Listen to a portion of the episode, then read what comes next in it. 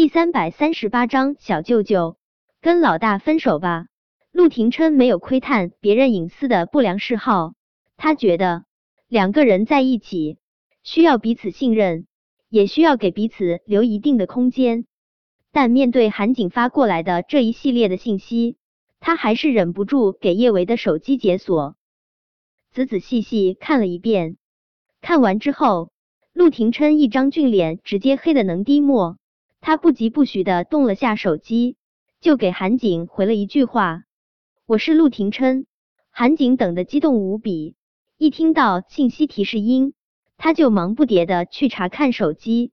他想过叶维可能会推脱一下，或者薄脸皮的先说些拒绝他的话，但那个时候他的厚脸皮就可以发挥作用了。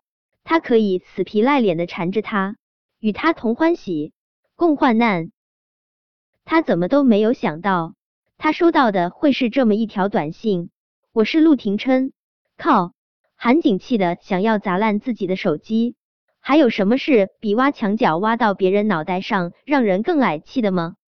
不过韩景脸皮厚啊，他虽然觉得自己的做法有点儿不地道，但还是又给陆廷琛发了一条信息：小舅舅，你也知道老大被人注射血液的事情了，是不是？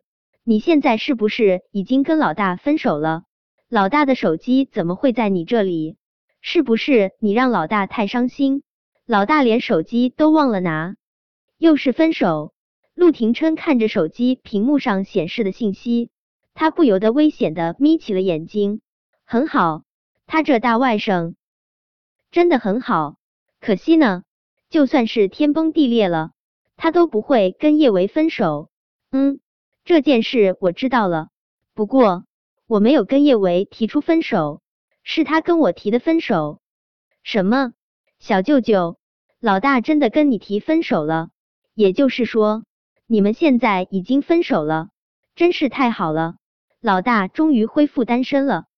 想到叶维马上就要投入他的怀抱，韩景激动的差点儿跳起来，但是他还是有点儿不放心。连忙又给陆廷琛发了一条信息：“小舅舅，你可不能反悔啊！男子汉大丈夫，一言既出，驷马难追。你都和老大分手了，可不许再吃回头草啊！”呵，连回头草都出来了。陆廷琛冷笑的唇角都抽筋了，他果断打出一句话：“谁说我跟叶维分手了？”韩景凌乱，小舅舅，你这话是什么意思？你刚刚不是说老大已经跟你提出了分手吗？你怎么会又说这种话？小舅舅，你该不会是精神分裂吧？叶维的确是向我提出了分手，但是我没答应。小舅舅，你没答应，你怎么能不答应呢？老大都要求分手了，你得尊重老大啊！韩景急的不行，他都想要说陆廷琛不要脸了，可不是吗？老大都想要分手了，小舅舅还死缠着不同意，可不就是不要脸吗？只是他没胆说小舅舅不要脸。小舅舅，你就跟老大分手好不好？小舅舅，那么多女人喜欢你，也不缺老大一个。再说了，老大都有可能得了，小舅舅，你就别再跟我抢老大了。小景，我不会跟叶维分手。弱水三千。我陆廷琛只取一瓢饮。陆廷琛想了想，他又跟幼稚的小孩子似的，给韩景打了一句话：“我不会放手，所以小景，你就死了这条心吧。”韩景怔怔的看着陆廷琛的回复，他许久都没有回神。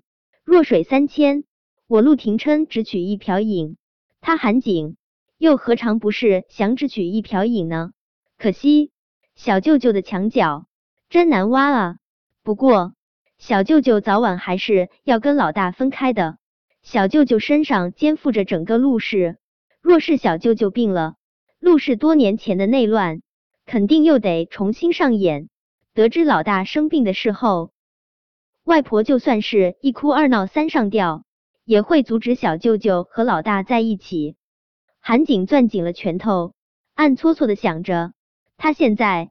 就欠一场东风，有了那场东风，他一定能抱得老大归。发完这条短信，陆廷琛果断将他和韩景的聊天记录删除。他本来是想直接将挖墙脚上瘾的韩景拉黑的，但想了想，他还是打消了这个念头。有些爱人是抢不走的，韩景就算是拿金刚钻来，也挖不走他的墙角。只是陆廷琛心里还是有一点儿危机感的小火焰在垂死挣扎的扑腾着。他将睡得正香的小女人搂进他的怀中，惩罚性的拍了下她的翘臀。叶维。你要是敢跟别的男人跑了，我打断你的腿！叶维虽然睡着了，但是也能感觉到自己的屁股疼了一下。他哼唧了几声，表达自己的不满。见叶维还敢抗议，陆廷琛又轻轻拍了他的翘臀一下。叶维，你说你不敢跟别的男人跑了？叶维哀怨的扁了扁小嘴，半梦半醒的蹙紧了眉头，腰都快要被你给折断了。怎么跑啊？说完这话，叶维翻了个身，在陆廷琛怀中寻了个舒服点儿的姿势，继续蒙头大睡。陆廷琛失笑，他有一下没一下的捏着叶维身上最柔软的地方，看来多做运动还是好的，最起码让你没力气跟别的男人跑了。嗯，以后我还得继续努力。叶维要是知道他这迷迷糊糊说的话。换来的是陆廷琛的继续努力，打死他他都不会说出口。可惜睡得正香的小女人完全没有危机感，他还梦到了满汉全席向他招手，馋得他哈喇子都快要出来了。小舅舅不让他填饱肚子，他只能在梦里大躲快移了。叶维咂巴了下小嘴，好好吃，还想吃。陆廷琛的眸光一点点深了起来。还想吃？好，如你所愿。说着，陆廷琛近身一挺，就又埋入了叶维的身体里面，搂着叶维不盈一握的纤腰。陆廷琛只觉得他舒坦的整具身体都酥了，真想在他身上贴上一句话：陆廷琛所有，他人勿近，好让那些妄图挖他墙角的无耻之徒都滚得远远的。大雨倾盆。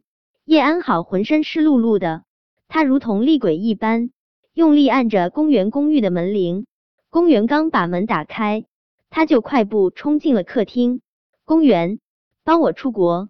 我知道你有办法，只要你让我平安出国，我送给你一个秘密，一个彻底毁掉叶维的秘密。